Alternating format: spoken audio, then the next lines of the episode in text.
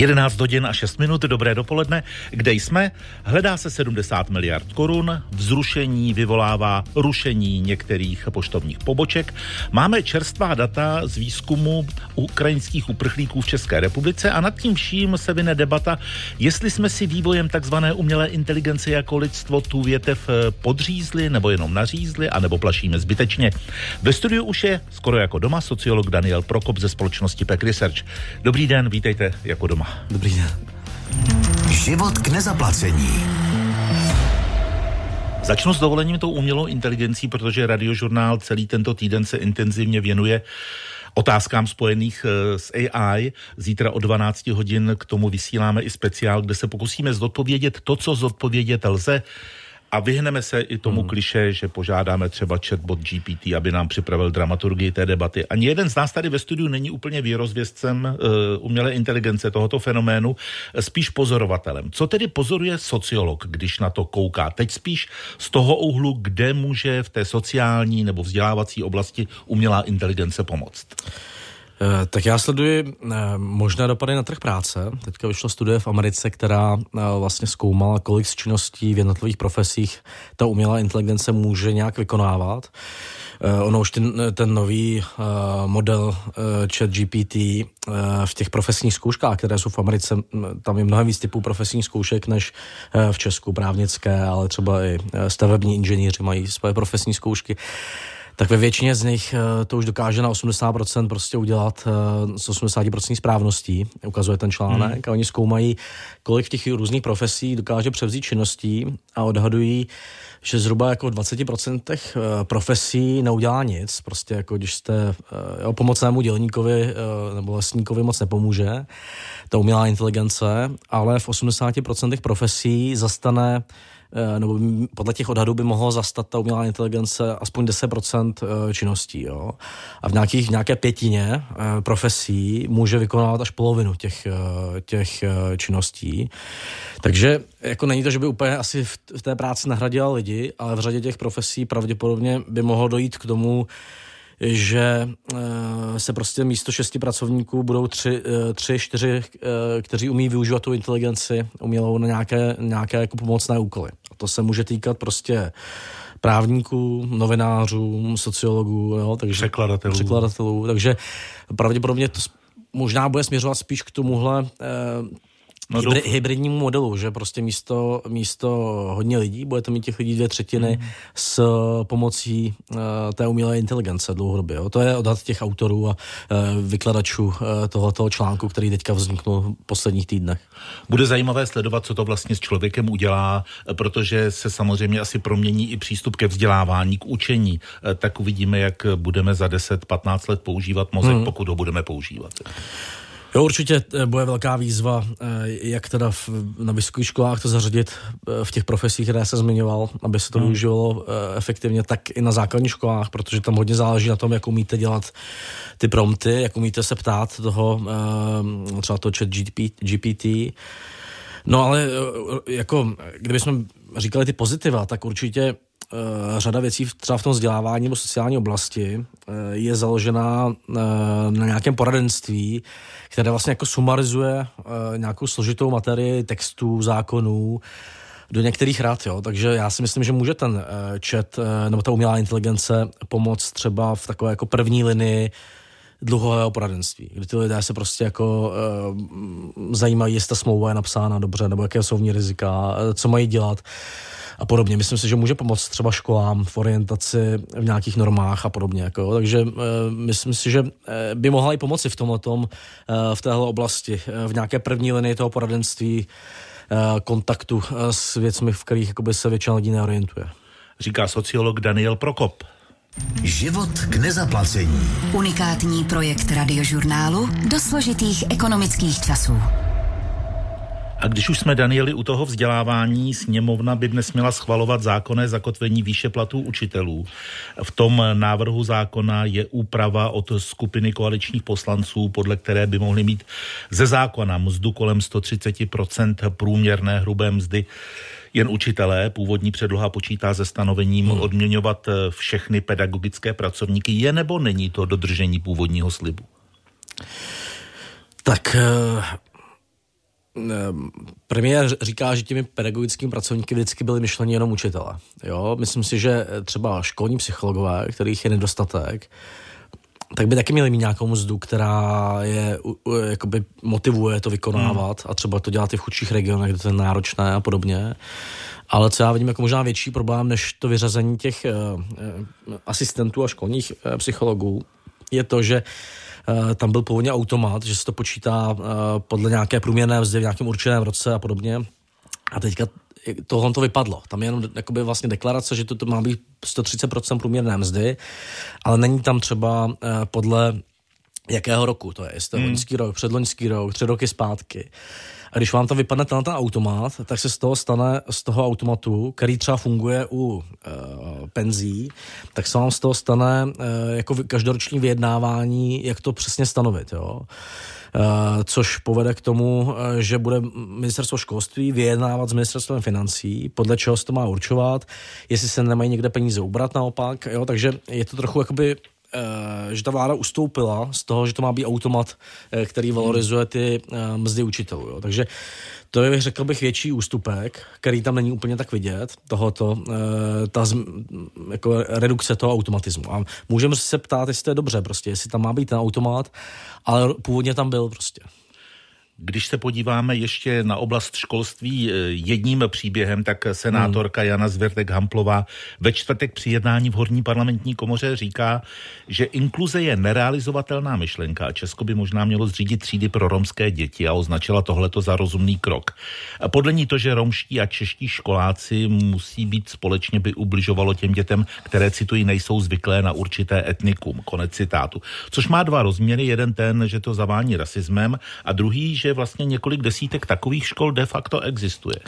Tak eh, zhruba 80 škol podle zprávy ombudsmana eh, z posledních let eh, má většinu žáků romských.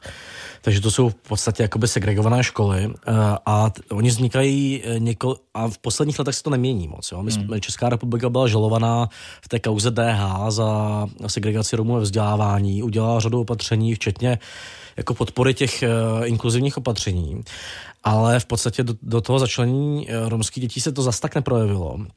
Oni pořád často studují takhle vyloučeně a má to několik důvodů. Eh, jsou zhruba čtyři mechanismy, kterým vznikají ty segregované školy. Jeden je že tam i v tom prostředí je majorita uh, sociálně vyloučených Romů, takže třeba to je Chánov, jo? takže tam byste musel ty děti rozvážet autobusem, abyste je hmm. dostal do jiných škol. A těchto škol je menšina, kde to je vynuceno tou jakoby prostorovou, tím prostorovým vyloučením. Potom jsou dvě takové jako záměrné, mecha, takové dva záměrné mechanismy. Jeden je, eh, to dělá třeba Mělník, že si uh, určí spádové oblasti tak, že spáduje do speciální školy, kde studují prostě postižené děti nebo handicapované děti, tak spáduje ubytovny, eh, spáduje tam rodiče, kteří mají bydliště na radnici, to jsou bezdomová, a spáduje tam ulice, kde je třeba nějaká vyloučená ulice, takže spáduje třeba klidně na druhé město, do, do, do mm. té školy se speciálními třídami a tím vlastně jako dělá tu segregaci neúplně etnickou, ale těch jako sociálně vyloučených eh, do téhle školy. Uh, druhá metoda, která je jako taková, jako taková záměrná, ta funguje pokud jen třeba v Kutné hoře, to je, že tam máte speciální školu právě pro děti s nějakými handicapy. Uděláte v tom uh, přípravnou třídu předškolní a teďka těm romským rodičům se doporučuje, aby nešli do normální školky, ale do téhle přípravné třídy. A ta speciální škola má nějaké partnerství s, poradenskou, s poradenským zařízením, v tomto případě myslím v Kolíně, eh, který, které identifikuje ty znevýhodnění. A oni tam tím dětem identifikují lehké mentální postižení, poruchy uh, učení, poruchy chování. A z těch dat je vidět, že uh, jo, a uh, potom ty děti zůstanou v té speciální škole. Hmm. A z těch dat je vidět, že v tom, jak ty poradny identifikují tyhle poruchy, tak se obrovsky liší. Tam jako není dohled nad těmi metodami, které používají dostatečný. Jo, a když tam, když tam je možné navázat to, že e, ty děti chodí do té přípravné třídy, už do té speciální školy, která je posílá do těch poraden na tu identifikaci, v podstatě jakoby většinu z nich, nebo všechny, tak se z toho stává systém, kde většina těch dětí potom skončí v té speciální škole těch romských. Jo? Takže to je třetí způsob. A čtvrtý je takový, ten není záměrný, ten je přirozený A to je, že tam je normální škola, ne nějaká e, speciální. A v podstatě ty romští rodiče jsou zvyklí, že do něj posílají děti a je, e, už je jich tam tolik, nebo bylo jich tam tolik, třeba na 20%, že to vede k odchodu těch e, neromských rodičů. A přirozeně se tam vytvoří škola, do které prostě se posílají romské děti. Jo. E, to to existuje v Praze, takové školy třeba. Takže to jsou jako čtyři metody, nebo takové nejčastější, jak vznikají ty Eh, ty romské segregované školy a prostě eh, jako umožňuje to ta decentralizace českého školství. Že to, že ministerstvo školství nemá dostatečnou kontrolu ani nad těmi spádovými oblastmi, to je ten příklad toho milníka, ani nad eh, tím poradenskými zařízeními, což je případ jakoby, hmm. ty další, které jsem zmiňoval. Jo, takže v tom decentralizovaném systému potom závisí na konkrétní praxi v těch obcích. Říká sociolog Daniel Prokop ze společnosti Peck Research. Život k nezaplacení. Ono se to jednoduše řekne, hledá se 70 hmm. miliard, eh, ono je to trochu složitější, může se k tomu přistoupit z různých úhlů pohledu. Nabídl bych jeden, že vlastně Česká republika je specifická kromě jiného i velkým počtem města a obcí. Zatímco například v Nizozemsku jich je něco přes 300, 360, hmm. tak tady mluvíme o 6 tisících dvoustech a více. Je tahle fragmentovanost samozpráv taky možným tématem pro diskusi o nějakém efektivnějším a tedy i úspornějším systému? Hmm. A nejen to Holandsko, ale i Dánsko, Švýcarsko mají prostě tu státní zprávu udělanou tak, že těch obcí, eh, tím myslím, eh, jo, tam nejde to o... Samozprávu spíš. Sam, no, samozprávu, no. pardon. Eh, tam nejde o to, že by tam jako nesměl někdo bydlet na samotě, jo, ale že to, kdo spravuje ty obce, tak to je jako 200 třeba jednotek v, v Dánsku. A my jich máme opravdu hodně jako velké množství a vzniká tam hrozně nákladů, jak teda v počtu těch, pardon, v počtu těch úředníků, tak v tom, že se ukazuje, že ty obce nejsou schopny vyčerpat ty peníze. Že jim jako leží na účtu peníze, ale oni čekají, dokud tam nemají tolik, než e, prostě je to na tu čističku. A e, jak jsou ty subjekty malé, tak tam ne, nedokáže větší subjekt jako město, dokáže alokovat ty peníze v čase nějak. Jo? Hmm. Tady musíte prostě čekat, než máte na tu investici.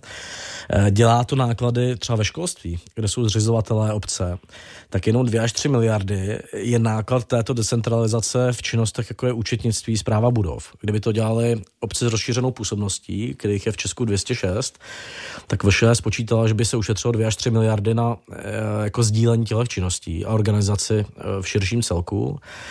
Je to problém e, třeba v e, praktický lékaři. Chybí v části republice praktický lékaři, mladí to moc nechtějí dělat. Průměrný věk těch praktiků je snad na 60 let už dneska. A co nám říkají ty združení praktických lékařů, tak je, že ti mladí lidé, ti mladí lékaři nechtějí dělat eh, takzvané ty single-handed praxe, že tam jste sám na nějaké hmm. Eh, vesnici a chtějí dělat model, který je běžnější třeba v Rakousku, že máte združené praxe, praxe více praktiků v tom ORP, kam se jakoby dojíždí. Jo. A tím, že u nás neexistuje e, tahle ta, nebo ne, není zakotvená tolik činnost eh, toho ORP, těch obcí rozšířenou působností, tak prostě jak v tom vzdělávání, tak v té lékařské péči, tak v těch investicích chybí e, nějaký jako středně velký článek, který by organizoval činnost těch samozpráv. Jo. Takže já si myslím, že a dal by se jmenovat další a další neefektivity, které vznikají počtem těch obcí. Hmm. A myslím si, že je, jestli má eh, Česko nějak šetřit výrazně, tak bez reformy té sta, samozprávy to nepůjde. Ono s tím možná souvisí i nynější diskuse o rušení některých poštovních poboček, hmm. protože to by potom taky byla asi jiná písnička. Tady jenom připomeňme, že tím chce pošta ušetřit 700 milionů korun ročně. Budíš na ty pošty už se dávno nechodí jenom zaplatit složenku nebo poslat hmm. dopis nebo si vyzvednout balíky, let, kde i místem kontaktu se státní zprávou jsou tam checkpointy. Otázka je, zda by nebylo možné taky uvažovat o integraci takových míst. Vlastně, když jsme se bavili uh, v posledním roce, proč stagnuje ten uh, příspěvek na bydlení, proč ho lidé ne, nevyužívají, tak je jeden z důvodů, že je přehlcení úřadu práce, kde ten člověk přijde a vlastně ty první informace jsou jako velmi jednoduché. Dostane ten formulář, jak to má vyplnit a podobně. Uh, které by mohla vykonávat třeba pošta, nebo by ho mohli vykonávat lidé v těch dodavatelech energií a podobně. Jo. Ale jo, ta pošta je takový první bod kontaktu, kam se lidé nech, nestydí chodit, takže fakt, otázka, jestli by nemohla být integrovaná checkpointy, pošta, úřady práce do nějakého jako bodu kontaktu těch občanů se státem. Eh, potom by eh, se pravděpodobně jako snížilo to přehlcení úřadu práce a nějakých dalších, eh, dalších jakoby, úřadů vy to máme fragmentované. Prostě máte Českou zprávu sociálního zabezpečení, ta řeší důchody, finanční úřad vybírá z úplně těch samých výplat, prostě finanční zpráva eh, vybírá daně, eh, pojišťovny z úplně těch samých výplat vybírají eh, pojistné zdravotní, tohoto by se mělo spojit, si myslím, ten výběr. Úřad práce řeší dávky, checkpointy řeší na poštách nějakou další agendu. Myslím si, že tam ta fragmentace těch úřadů jak v tom výběru těch daní a odvodů, tak v tom kontaktu toho občana se státem, kdyby se podařila nějak jako překonat, tak to je taky další velká věc, kde se dá ušetřit a udělat taky vstřícnější stát prostě uči lidem. No. Přinejmenším by to pomohlo lidem, kteří třeba přes datovou schránku odesílají hmm. e, daňové přiznání na finanční úřad, ale omylem tam pošlou i přehled, který je určený pro sociálku. Naštěstí ten finanční úřad mě upozornil, že jsem udělal chybu, tak, takže jsem to stihnul ještě v termínu. Daniel Prokop je naším hostem. Posloucháte radiožurnál a Český rozhlas Plus. Máme čerstvá data z výzkumu ukrajinských uprchlíků v České republice. E, souvisejí s otázkami vzdělávání, bydlení, e, příjmů, znalosti češtiny a podobně. Hmm. Je tam něco překvapivého? Jako eh, jsou tam pozitivní trendy v tom, že třeba v podle těch našich dat už 40% uprchlíků bydlí v komerčních nájmech nebo obecních, ale v, jakoby vlastně v tom standardním uh, systému bydlení. Uh, pořád ale nějaká čtvrtina skoro bydlí v ubytovnách a hotelích a v těch nebytových prostorách. Obecně uh, se ta situace zlepšuje, jak v té češtině, tak v té práci. Hmm. Pracuje víc lidí než v prosinci. Pardon, u té češtiny tam ale píšete, že hrozí stagnace. Jako. No, ale vidíme, že lidé, kteří tady jsou od toho loňského jara, tak uh, proč my to zkoumáme na, pořád na tom samém panelu uprchlíků. A ti, co jsou tady od loňského jara, tak vlastně se ten jejich, ta jejich integrace výrazně zpomalila že se už málo posunují z těch ubytoven, ubytoven málo se zlepšili od toho prosince a, a listopadu v češtině, e, málo z nich si našlo práci od toho prosince. Ty změny, které tam jsou, jsou hodně mezi uprchlíky, kteří přišli na podzim, hmm. kteří pořád jakoby jsou v té první fázi té integrace.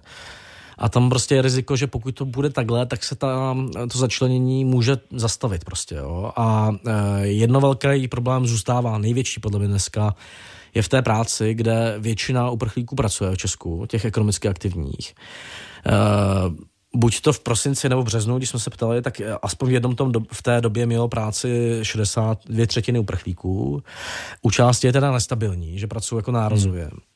No a hlavně asi u dvou třetin z nich je výrazně, nebo aspoň trochu pod kvalifikací z té Ukrajiny. Jo. Takže uh, to využití těch kvalifikací je omezené a zároveň se nezlepšuje nějak, že bychom viděli, že se posouvají, že se ten člověk, jo, že prostě ten člověk pra, má třeba nějakou vysokou školu, eh, půl roku dělá manuálně, naučí se česky a posune se do té profese svojí, jo. Hmm. Tak to tam jako je omezené, tenhle ten posun, bohužel. Vy taky zkoumáte, v jakém psychickém rozpoložení jsou ukrajinští uprchlíci, co vám vychází tentokrát? Uh, jako tam nějaká škála wellbeingu, která je prostě horší než u Čechů. Uh, dlouhodobě, nebo na podzim tam vycházelo, že zhruba 45% uprchlíků má symptomy depresí nebo úzkostí, eh, což eh, v Česku má asi 12% lidí. Neznamená to, že mají jako klinické deprese, ale je to stav, který má v Česku 12%, tak mezi uprchlíky je to 45%. A eh, jako většina z nich to nějak neřeší, protože taková ta, to uvědomění si problémů duševním zdraví tak to není ani v Česku moc jako uh, časté, ale na té Ukrajině je to ještě méně časté, ta, uh, to uvědomění se, že můžete mít nějaké problémy. Uh, takže většina z nich to neřeší prostě.